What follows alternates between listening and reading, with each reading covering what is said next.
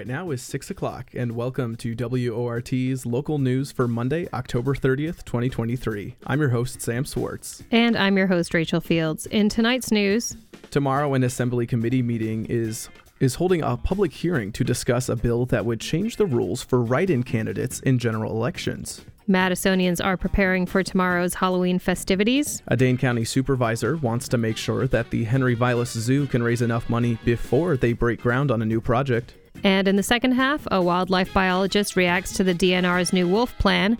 The anniversary of the Greensboro massacre is this Friday, and some crime dramas, new and old, are on the big screen.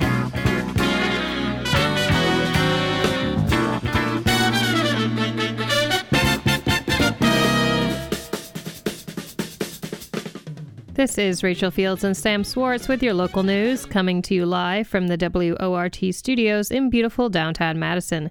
Here are tonight's headlines.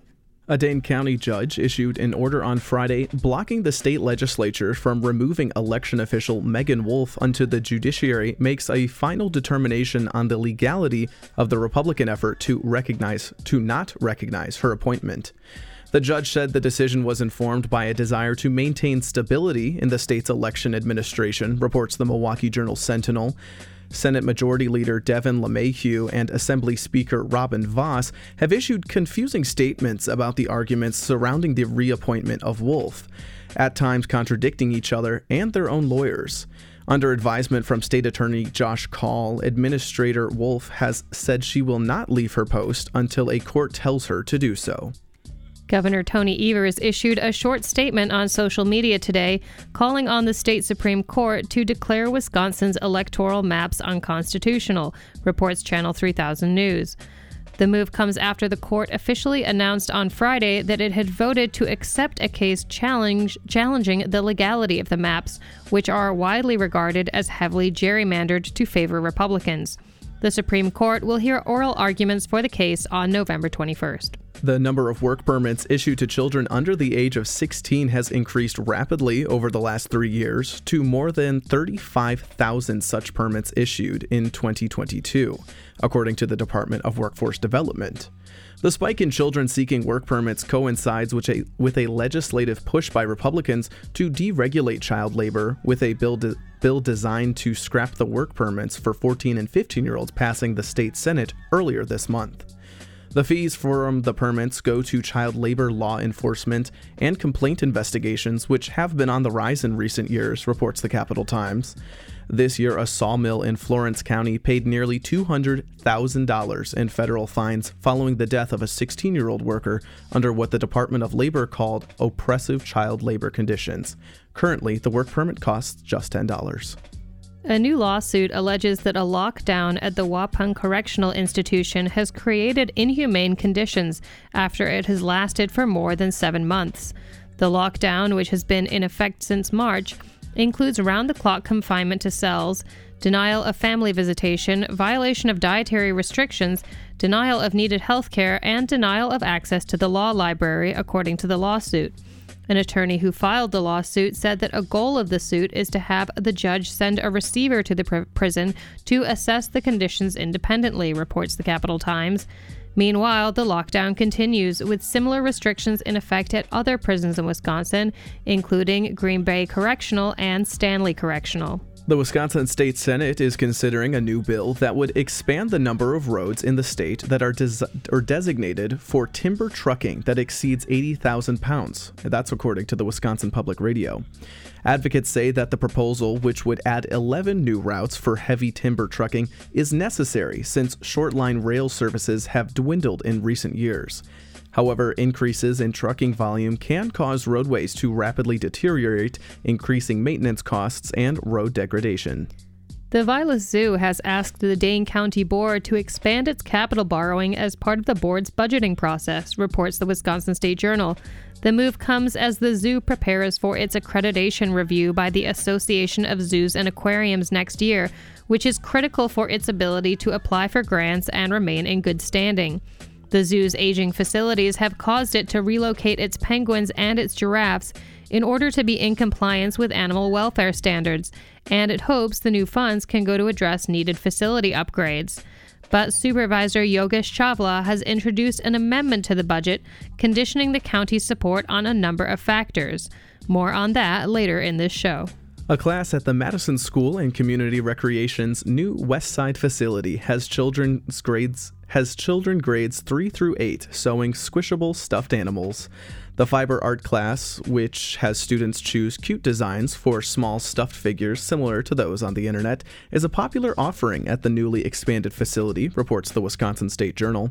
People interested in programming should check out the M. Madison School and Community Resources website for offerings. And now, on to today's top stories. State Republican lawmakers have introduced a bill that would prevent people running for office from registering as a write in candidate. While other states have similar so called sore loser laws in place, the bill aims to prevent write ins as a backup plan for unsuccessful nominations in a primary. WORT News producer Faye Parks has the story. In Wisconsin, candidates who fail to advance past a primary can still register as a write in candidate. That means write in votes for that candidate are officially counted by election workers on Election Day and separated out from other write in votes. Write in candidates have registered in the last two mayoral elections in Madison. A handful have also registered in recent elections for Dane County Supervisor, Madison Alder, and Madison School Board. Last fall, a prominent statewide example of a write in candidate was Adam Steen, who narrowly lost to Assembly Speaker Robin Vos in securing the Republican nomination to represent Racine in the State House. Steen, who was notably endorsed by Trump, continued his run as a write in candidate for the fall election, hosting unconventional campaign events, like flinging a Robin Vos effigy with a trebuchet. Despite that, Vos went on to win the general election with nearly 73% of the vote. Now, Republicans in the State House are seeking to prevent a similar tactic in the next election. Earlier this month, Representative John Macco, a Republican from Ledgeview, introduced a bill that would change write in rules for general elections in the state. He says that this is a nonpartisan bill that seeks to make ballots more straightforward for voters, and that clerks all over the state informed the text of the bill. Constituents were complaining how confused they were. We realized that one of the things we could do was to make sure that it was easier for people to discern who's actually running. The bill text states that candidates who fail to secure the nomination in a primary can't register as a candidate or officially campaign as a write in. Representative Macco says that's not an uncommon rule. Very few states allow a candidate to skip around like we do. All candidates must fill out certain forms and get signatures from their constituents to prepare for an election. According to Representative Macco, it's unfair for candidates to recycle those signatures if they continue their run under a new banner. I run as a Republican. A Democrat will not sign my nomination papers. So, why would we allow the nominee to change courses and use those same nomination signatures. Those nomination signatures would essentially be void. The bill wouldn't prevent voters from writing in candidates. However, non registered write ins are rarely differentiated from each other and are usually counted together in a single group. Jim Verbick is Madison's deputy clerk, and he says there are only a couple exceptions to this rule. Only registered write ins would be counted. The only reason in which we would count a non registered write in is either if there is nobody listed on the ballot and it's only write ins, or if there are more seats than candidates listed on the ballot. According to a 2014 article from Isthmus newspaper, most write in candidates in Dane County are for cartoon characters and sports figures. The bill is in an Assembly Committee on Campaigns and Elections and will get a public hearing tomorrow morning. A Senate version of the bill is also in committee and on schedule for a public hearing soon. Representative Macco says that he hopes to obtain support from his Democratic colleagues. I hope folks would look at it as a nonpartisan bill. It's certainly not intended to benefit one side or the other. This isn't the first time Republicans have changed the rules for write in votes. A 2014 bill, signed into law by former Governor Walker, required clerks to only keep track of write in votes for registered write in candidates, saving some poll workers an estimated 30 to 40 minutes on election night. Reporting for WORT News, I'm Faye Parks. Tomorrow is Halloween, and though there's chilly winds and possible snow in the forecast, in true Wisconsin fashion, of course, trick or treating is still on. WORT reporter Charlie Bielowski went out to the streets today to ask people about their Halloween plans. What's up, everybody? It's Charlie out in the streets of Madison, and today I'm going to be asking folks what their Halloween costumes are going to be for tomorrow. My name is Isaac Wilson. My name is Jacob. My name is Jack Severin. My name is Paul Lehrer. My name's Olivia. Do you have any Halloween plans? Like what? Uh, what kind of costume you going to be wearing? I don't really have anything necessarily planned out for Halloween. I mean, I did go with a couple of friends and we just kind of all wore a bunch of hockey jerseys together and just kind of pretended to be like a hockey team, I guess. So mm, it wasn't anything too uh, spectacular, really. I have seen some good Halloween costumes walking around town and such like that. Uh, I think my favorite one I saw was a couple's costume where there was uh, Blues Clues and Steve. So uh, yeah, I thought that was probably the most creative one I saw and it would be something I would consider uh, uh, ripping off for my own potentially down the road one day. I, I, did wear a banana costume this last weekend, but I'm gonna be going into work for Halloween, so I don't got mu- nothing much planned. Uh, I used up all my fun this weekend. Unfortunately, I don't know if I'll be going out, but if I get roped out, we were raving grannies this weekend. We were all dressed up, me and my boys. That was fun. Put a little dress on, these glasses, um, a little bandana, we, a little neck, pearl necklace. We had fun, but I don't know three days in a row gets to you. I've got to focus on school now at this point. Yeah, so I was in Milwaukee this past weekend for Halloween, but probably my favorite costume from the past is uh, a bunch of friends of mine went out as disgraced athletes. So I was uh, Lance Armstrong, we had Brett Favre, a whole list of, again, disgraced athletes. I do have a costume. I was pretty low effort this year. All I got were some black gloves and a witch's hat off of Amazon, and then the rest of my outfit's just going to be all black. And I'm going to be a low effort witch. what do you think of Halloween? Do you have any final thoughts on the matter? Yeah, I mean, it's certainly a fairly interesting holiday. It isn't my favorite personally. I'm a little bit more of a Thanksgiving guy myself. So, yeah, it's really, really great if you've got kids that uh, want to be able to dress up and stuff like that. So, be safe out there, have fun. It's a cool, cool time to dress up and, I don't know, have fun. I have a big sweet tooth, so my plan will be hang out at the house with my dog and uh, eat as much candy as I want. You know, I'm excited this year because a couple of my friends just bought a house this summer, so I can actually go over there and help them with trick or treat. I'm a kid at heart, so I'm excited to hand out some candy tomorrow night. Go Badgers, that's all I can say.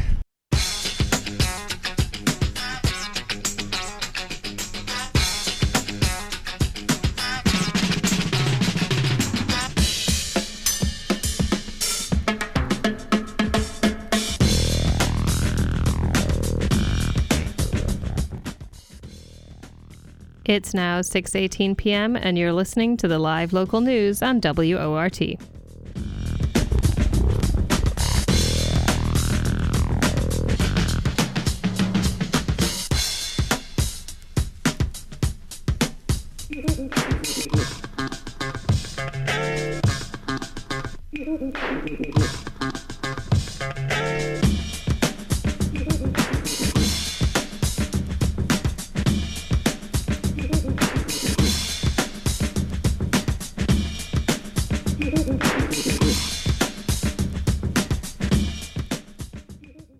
County Executive Joe Parisi's 2024 budget proposal is making its way through the amendment and approval process.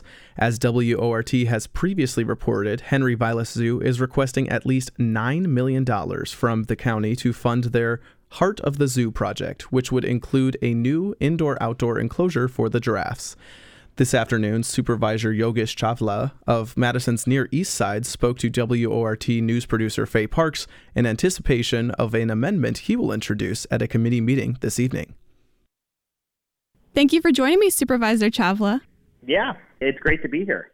The county board is still in the process of reviewing County Executive Parisi's 2024 budget proposal, which is his last before his retirement in the spring. One of the mm-hmm. more unique items concerns funding for Henry Vilas Zoo. So they're looking to expand and retain their certification from the Association of Zoos and Aquariums, which is up for review next year. What are their main funding requests from the county?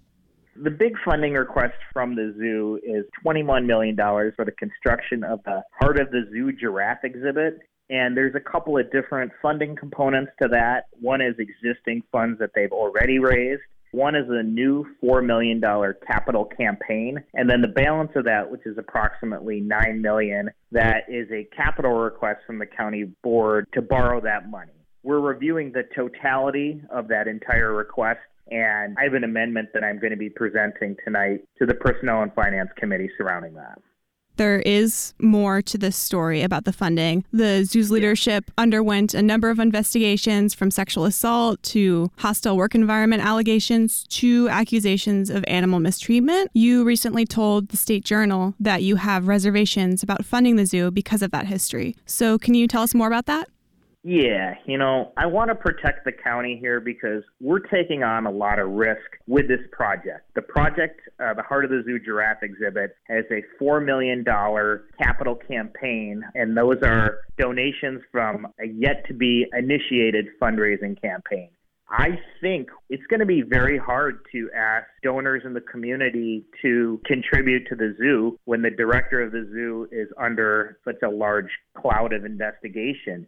Actually, today, the director of the zoo has a revocation hearing for their probation in the state of Washington. So, the victim in this case is actually got a per diem to fly out there, stay the night. This hearing is going to take uh, several hours.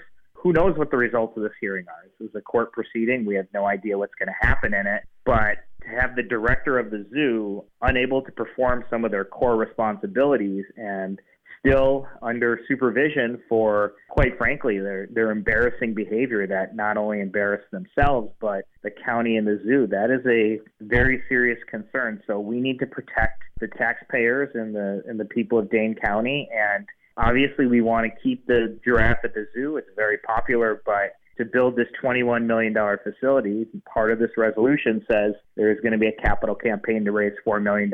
So we need to ensure that that will happen. And the best way to do that is through a specific budget amendment, which I've authored along with Supervisor Rick Rose.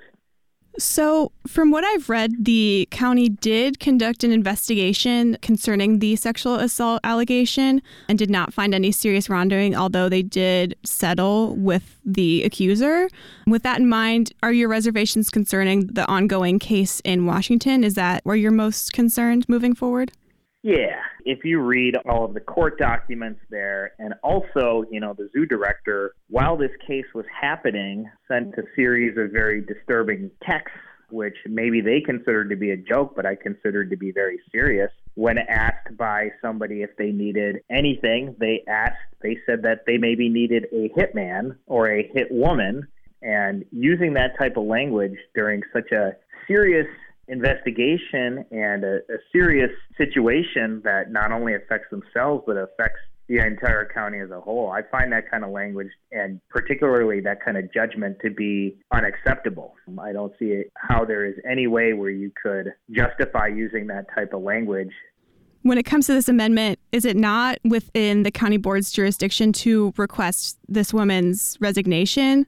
Is this the only way that you can protect the county by amending the funding?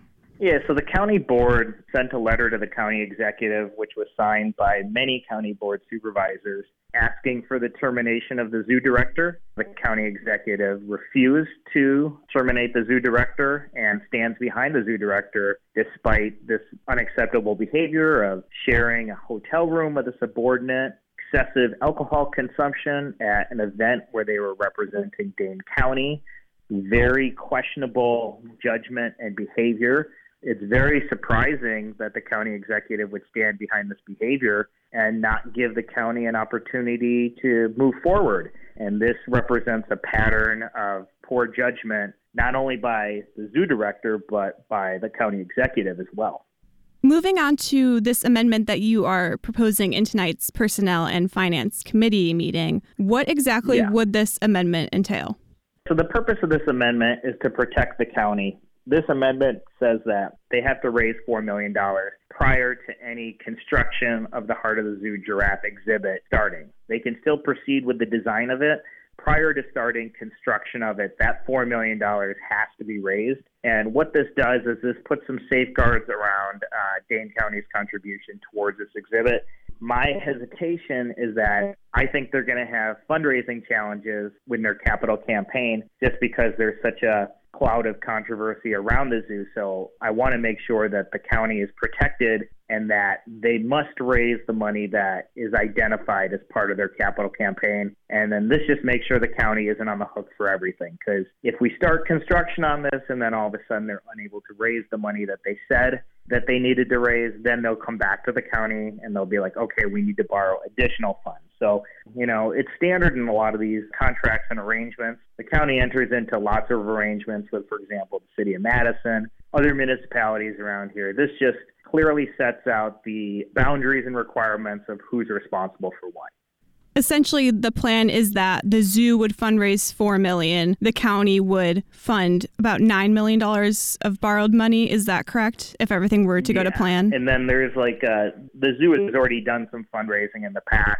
so they have some additional funds they can contribute from past fundraising campaigns but right now they would need to raise 4 million in order to reach their budget needs. Yeah so what they did is the zoo they had a fundraising arrangement with the AZA. That arrangement was terminated a few years ago. There was a lot of discussion and controversy around that. So now they are going to work with a vendor, uh, third party. Uh, that vendor would be running the fundraising campaign. So there is an RFP out for that vendor now. And then they would work with this third party to do this fundraising campaign for that money if your concerns come true and they struggle to raise that amount of funding, the county could be on the hook for up to $13 million of borrowed money. Is that right?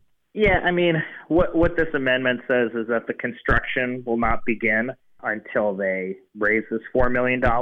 So you can still proceed with the design of it. And while it's being designed, capital campaign will be underway for it. And then prior to starting construction, my concern is I just don't want the construction of the exhibit in the house to begin until we have all the funds in place from all the partners.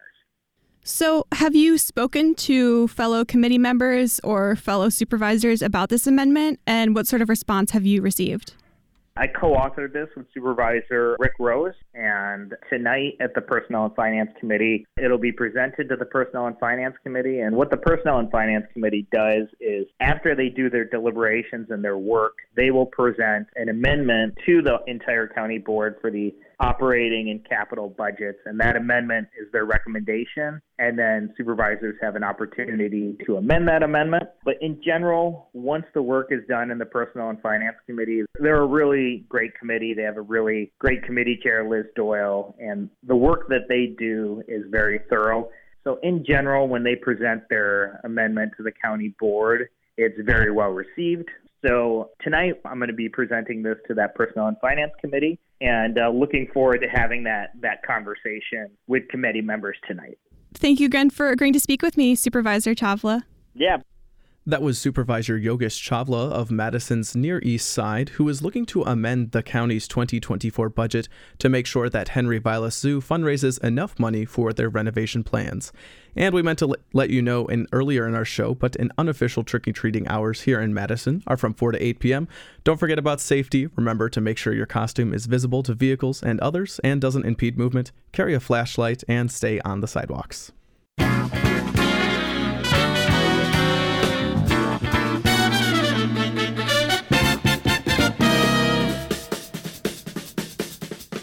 The time is now 6:33 and you're listening to the local news on WORT.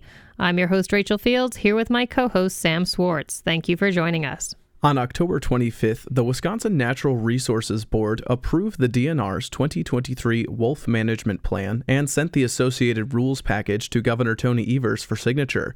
On today's edition of the 8 o'clock buzz, host Brian Standing spoke to wildlife biologist and activist Adrian Wid- Wid- Widivan to get his perspective on the update plan.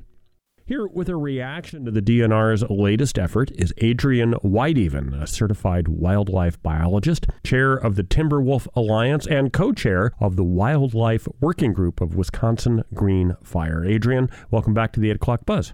Thank you for having me, Brian.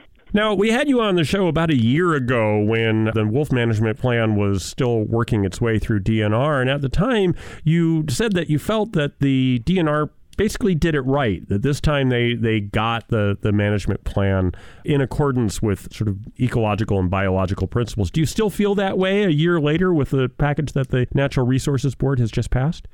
Yes, we are very pleased with the wolf plan that the DNR was able to pass uh, with the Natural Resource Board this week. It has very good elements in it to maintain healthy wolf population. There's a good emphasis on the ecological benefits of wolves. The way the plan is put together, it, it's, uh, it really follows the science very well. Now, one of the things that's been controversial about this plan from some circles is that there's uh, there was no identified population target for the gray wolf population in Wisconsin. Why is that, and why is that controversial? Well, in the earlier plan that uh, when I headed up the wolf program in 1999, we developed a wolf plan which had a management goal of 350 wolves. And at the time, there were less than 200 wolves in Wisconsin. And that goal, to many people, became a cap they saw in the wolf population. And many groups wanted to return to that 350 goal as a cap. In other words, remove about two thirds of the wolf population. Other groups were totally opposed to that because obviously you're eliminating a lot of wolves from the landscape and felt that there wasn't a need for any kind of a cap any longer and allow the wolf population to kind of fluctuate more naturally. So the department has kind of taken a road where the general direction they're going, but in some areas there may be some attempts to reduce the wolf population to maintain better tolerance of wolves and maintain lower levels of conflicts. But in general, there's a more of an emphasis on the ecological benefits and less on trying to get to some number, which is a better way to go as long as the wolf population is maintained at healthy population levels. And that's that's the direction the department is going. Are wolf hunts legal in Wisconsin right now? They are not right now because wolves are again on the federal endangered species list. There was only one really hastily run wolf hunt. Okay. There were three wolf hunts done between 2012 2014.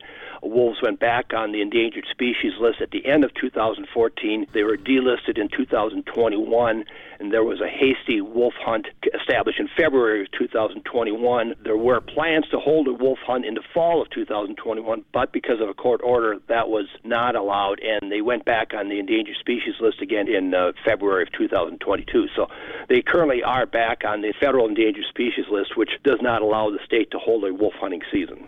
So, what is the significance of the wolf management plan given that hunting, lethal management of wolves, is currently prohibited? The plan does explain how wolves will be managed once they are again delisted, and there's anticipation that will likely occur again. Wolves are far above the levels that were considered necessary for recovering the wolf population, so it's probably just a matter of time that wolves will again be delisted, and then the state law, which the DNR can't change, uh, requires uh, that there shall be a wolf hunting season the department has done a very good job in making sure that wolf hunting season is not detrimental to the wolf population, and so that we can maintain, continue to maintain healthy population of wolves, especially across areas of highly suitable wolf habitat. There might be some reduction of wolves in areas where there's more marginal habitat as a result of the hunting and trapping season, but in general, this plan will allow the state to continue to maintain a healthy wolf population. One of the things that's been controversial about wolf hunts in the past is the use of dogs to hunt wolves, and particularly dogs that trespass over private property in order to track down a, a wolf. If the wolf is delisted by the federal government, what changes to dog hunting are in the wolf management plan? Well, as the, the law that is written to, that requires a wolf hunting season also includes that dogs will be used for hunting wolves, but the wolf hunting season starts the first Saturday of November, and the use of dogs is not authorized until the end of the firearm deer season. So that would be the end of November, early December. With the earlier starting date of the wolf hunt, probably most areas would have a lot less opportunity for using dogs. And when wolf hunting was done and trapping was done in 2013 and 14, most of the zones were closed before the opportunity use hounds was allowed. So the use of dogs in those hunts was very minimum in 2021 because the wolf hunt was held in February, well after the end of the firearm deer season. The whole state was open up to the use of dogs. So if the seasons are run at that earlier time period, most zones will probably be closed to hound hunting. The other thing that the plan does include is uh, allowance of training season for dogs to be used for training on wolves, and that's also only authorized after the firearm deer season and only if a specific zone is open to the hunting of wolves. So the plan does not eliminate the use of hounds, but the way it's designed, it probably will minimize the level of use of hounds for hunting wolves. And can private landowners exclude hounds from their property, from people from hunting with hounds on their property? Yes, private landowners have authority to prevent any kind of trespassing, and people running dogs through their property without their permission is a form of trespassing. So we've talked a, a, bit about some of the, at this point, theoretical wolf hunts and what that would entail. Are there things in the wolf management plan that talk about other protections for wolves or management in terms of habitat or, or things like that? It does. One of the things that the plan especially emphasizes is the protection of wolf den sites uh, while that's been identified previously, this plan goes beyond and, and actually uh, creates a, part of the law that protects the wolf den sites if they're occupied by wolves. There's also recommendations which have been used in the past as recommending land agencies to minimize additional road development to maintain areas of wildlands and just again emphasis in the fact that wolves are protected and that any illegal killing of wolves will be prosecuted and investigated. So, yeah, there's, there's still very high levels of protection of wolves, even if they are a delisted species. Only the people with hunting permits during those time periods are allowed to kill wolves, so they still are a highly protected species. And what are some of the ecological benefits of having wolves on the landscape? We're learning more about that all the time, and we've studies have been, that have been done in Wisconsin and, and in Michigan have shown that there's less browsing by deer on understory plants because wolves kind of keep the deer moved around. There's a greater diversity of understory plants, wildflowers in the forest, uh, where the middle of wolf pack areas we're finding that counties that have wolf packs tend to have fewer vehicle collisions by deer because wolves kind of keep the deer moving around and, and discourage them from spending a lot of time at the edge of the forest where they're more vulnerable to being chased by wolves. So we are seeing a variety of things. Uh, Wisconsin, as you know, in your area, there's a high outbreak of chronic wasting disease in the deer herd. We're not seeing that in deer in wolf pack areas. So it appears that wolves, because they pick off weaker animals, less suited animals, are able to reduce the spread of chronic wasting disease.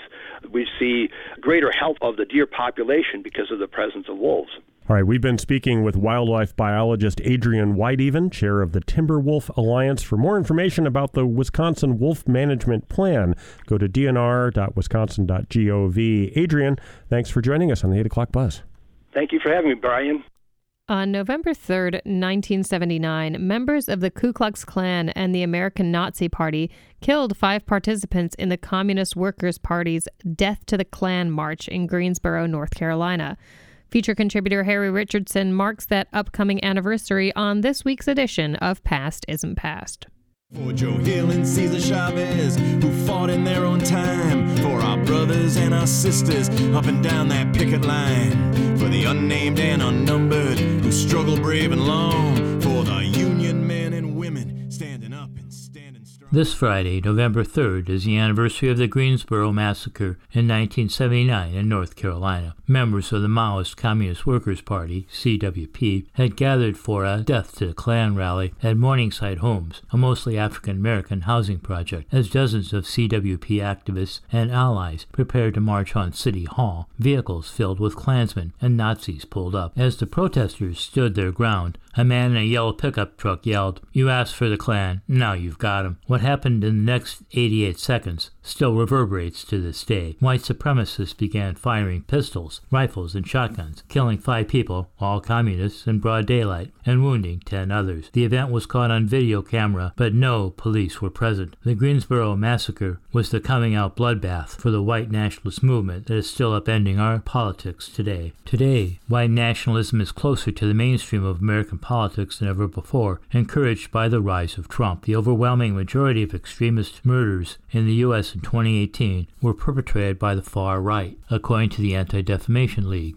and the trend has only grown since then. The story of the Greensboro Massacre really begins earlier that summer when the Klan tried to screen the racist 1915 film The Birth of a Nation. But before they could show the film, more than 100 communist led demonstrators marched on the building chanting, Death to the Klan. 20 Klansmen stood outside the building, rifles drawn, with the police between the two groups. When a police officer whispered to a Klan leader that if they fired, they would likely hit the police, the Klan withdrew. Protesters cheered and burned a pair of Confederate flags. The screening was canceled, and the Klan vowed revenge. Next, the Klan and Nazis made a plan to go to Greensboro. At least three different North Carolina white supremacist groups agreed to join them. In one Klan meeting, a local Klan leader declared that if they cared about their children, they would, quote, kill a hundred N-word and leave them dead in the streets, end quote. A police and FBI informer was in the meeting and notified Greensboro police that the Klan was coming to town. On the morning of November 3rd, the informer called again to report that three dozen white supremacists were gathering at a Klansman's house near the march site. A little later, he called again to say the home was full of weapons. The police shift commander wasn't informed of the calls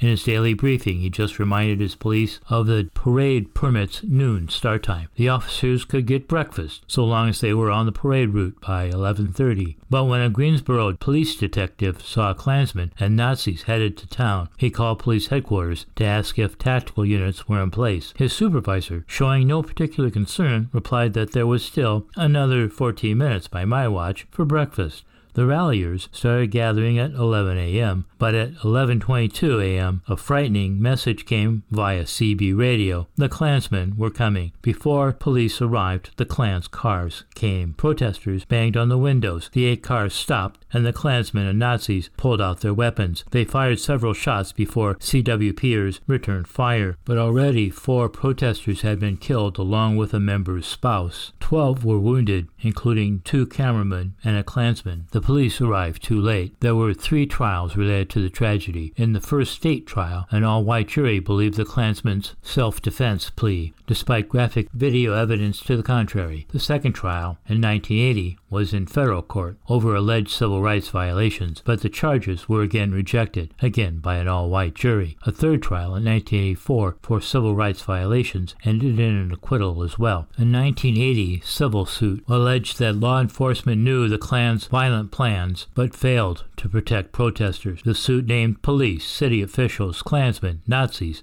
and an ATF and a police informant and was on behalf of the non CWP person murdered. Two survivors were awarded $350,000 against the city, Klan, and Nazis. In 2004, locals formed a Greensboro Truth and Reconciliation Commission, which placed most of the blame for the violence on the Klan and Nazis. They ruled that the CWP's use of guns was self defense. It also noted the police and FBI had a paid informant and knew of the Klan's and Nazis' violent plans. In 2009, the City Council issued a statement of regret for the Greensboro massacre. In 2015, a city marker went up acknowledging the tragedy. In 2020, the City Council apologized for the tragedy and set up a scholarship in the name of the victims. And that is our story for today. For the past in the past, I'm Harry Richardson.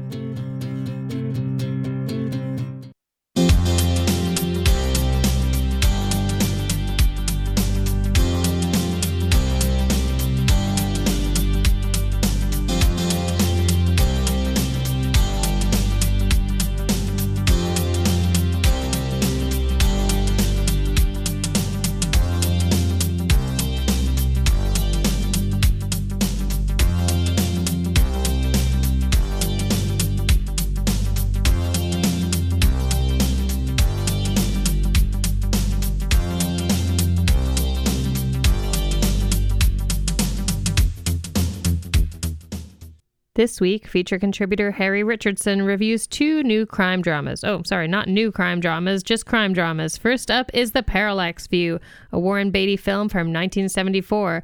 It's screening at the Chazen as part of a series that will continue through November. Second is Killers of the Flower Moon, Martin Scorsese's much anticipated adaptation of David Grann's nonfiction book. Grann spends more time documenting the 1920s FBI investigation, while Scorsese puts the spotlight on Ernest Burkhart, a white man who was tied to a number of murders in Oklahoma's, Oklahoma's Osage community and within his own family. I see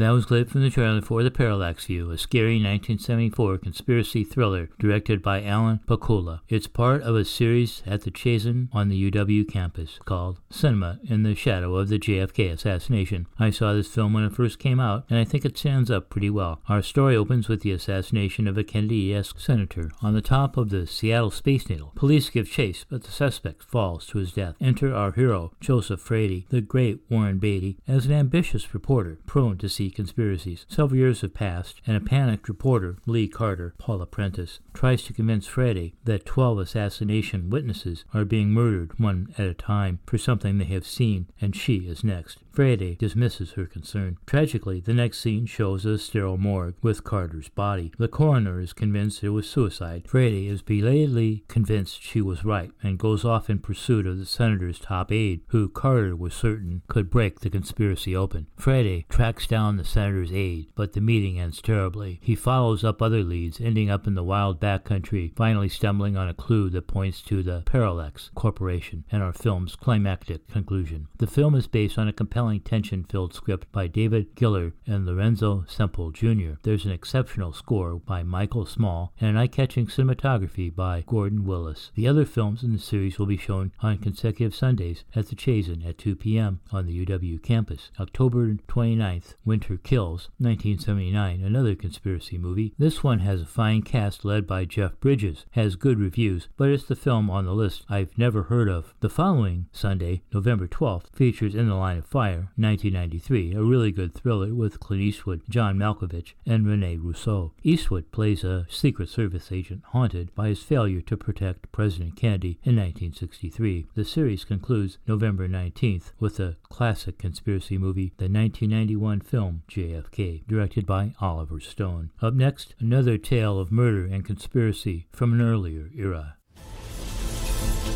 Those sisters took care of one another when no one else does. Please send help. There's murder in the Osage. The police do nothing. It's a powerful historical movie about love and trust, and of course, family.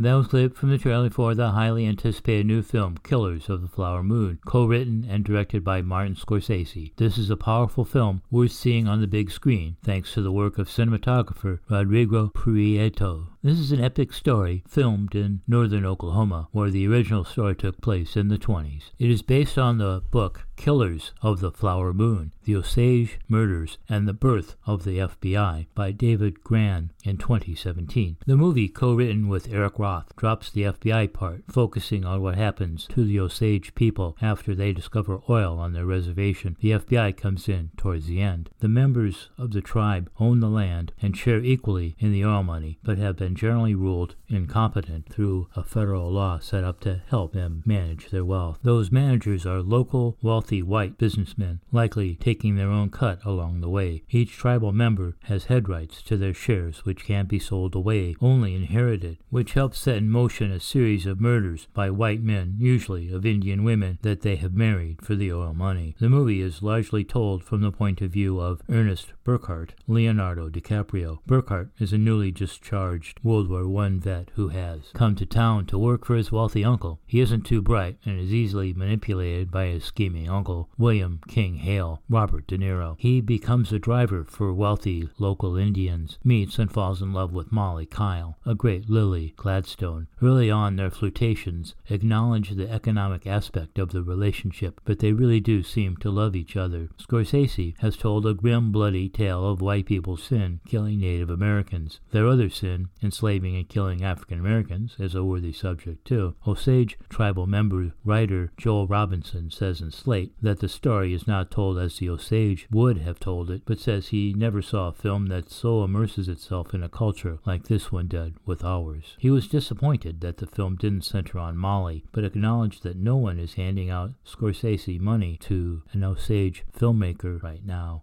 He hopes that movie will be made from the Charles H. Redcorn novel A Pipe for February, which tells this story from the native perspective. He thought the movie's ending was perfect, though, and that maybe this was the best story that Scorsese, as a white person, could tell. I hope to see the film Robinson envisions, maybe as a double feature with Killers. This is a great film, one of my favorites of the year. I highly recommend it. For WT's Monday Movie Review, I'm Harry Richardson. More than 70 utility companies, including Wisconsin's largest utility, are falling behind in investing in clean energy despite the availability of historic levels of federal funding to do so. This, according to a new Sierra Club report. Mike Moen of Wisconsin News Connection has the story. New data from the Sierra Club shows some Wisconsin utilities are slow to reduce fossil fuel dependence, while others are improving their efforts. Evaluations included two subsidiaries under WEC Energy. One of them was the state's largest utility, We Energies, which received a D grade for plans to transition to wind, solar, and other renewables. The other subsidiary, Wisconsin Public Service, received the same grade, although it was an improvement over last year. Sierra Club's Wisconsin director Elizabeth Ward says the actions of the parent company don't match its public messaging. WEC has some pretty lofty goals stated about going coal free, but when we look at what they're actually doing, they're talking about keeping their Oak Creek coal plant online even longer, and they're proposing more gas throughout the state. WEC Energy did not respond to a request for comment, but on its website, it maintains it will be in a position to eliminate coal as an energy source by 2035.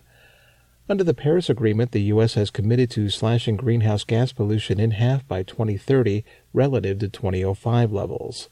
Meanwhile, Wisconsin's Alliant Energy improved from a D grade to a B amid investments in solar and battery storage.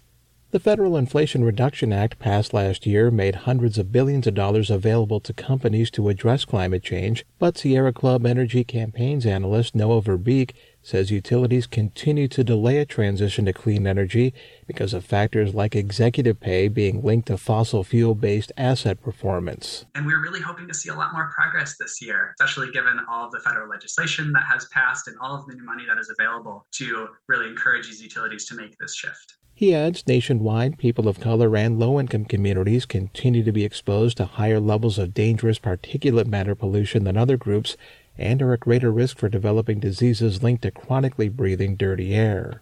This is Mike Moen for Wisconsin News Connection. Find our trust indicators at publicnewsservice.org. And that does it for our show. Thanks for listening to WORT's live local news at 6. Your reporter tonight was Charlie Bielowski. Your headline writer this evening was Nate Carlin. Special thanks to feature contributors Harry Richardson, Brian Standing from the 8 o'clock Buzz, and Wisconsin News Connection's Mike Moen. Victor Calzoni engineered the show tonight, Faye Parks produced this newscast, and Shally Pittman is the news director right here at WORT. I'm your host, Sam Swartz. And I'm your host, Rachel Fields. Stay up to date with the WORT Local News Podcast. Subscribe on iTunes Podcast, Spotify, and wherever else you listen. Up next is the most freeform show on your radio dial, The Access Hour. Have a great night.